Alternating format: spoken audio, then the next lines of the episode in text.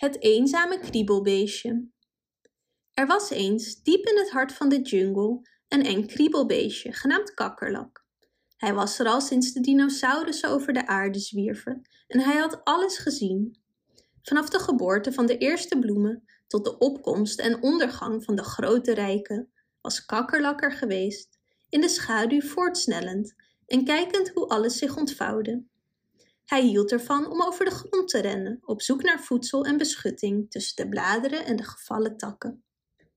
Kakkerlak was een sterk diertje, in staat om de zwaarste omstandigheden te overleven. Hij kon maandenlang zonder voedsel of water, was bestand tegen de meest giftige chemicaliën en had geen last van extreme temperaturen.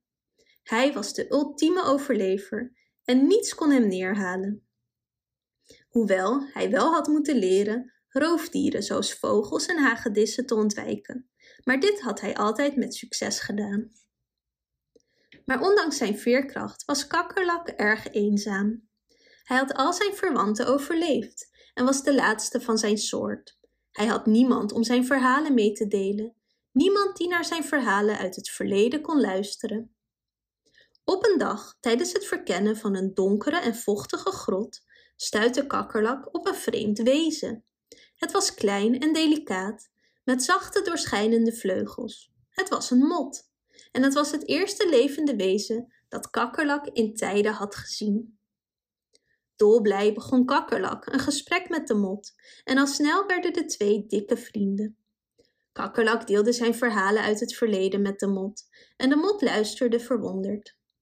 Voor het eerst in eeuwen had Kakkerlak iemand om zijn herinneringen mee te delen. Naarmate de jaren verstreken, verkenden Kakkerlak en de mot samen de wereld en kwamen ze allemaal vreemde en, wonderlijke wezens tegen. Ze zagen de opkomst van weer een groot rijk en keken toe terwijl ze grote steden bouwden en de jungle afbraken. Ze waren getuigen van de geboorte van de industriële revolutie en het begin van het nucleaire tijdperk. Ze verhuisden samen van de jungle naar de stad en leefden gelukkig in een vochtige, donkere kelder. Ze overleefden aanvallen van schreeuwende oude vrouwtjes met spuitbussen, stinkende damp en van professionele ongediertebestrijding. Niets kon hen breken. Maar ze waren wel een beetje verdrietig dat niemand besefte hoe geweldig ze waren. Ondanks hun reputatie als vies en door ziekte geteisterde ongedierte, spelen kakkerlakken een belangrijke rol in hun ecosysteem als afbrekers, waarbij ze dood plantaardig en dierlijk materiaal afbreken. Motten zijn belangrijk als bestuivers, omdat motten s'nachts erop uitgaan wanneer veel andere bestuivende dieren diep in slaap zijn. Maar door dit alles heen bleven kakkerlak en de mot beste vrienden en hun band werd elk jaar alleen maar sterker. Uiteindelijk, toen de tijd van de mot ten einde liep, stond Kakkerlak naast hem en keek toe terwijl zijn dierbare vriend zijn laatste adem uitblies. En terwijl hij de schaduw insnelde, kon Kakkerlak niet anders dan een gevoel van dankbaarheid voelen.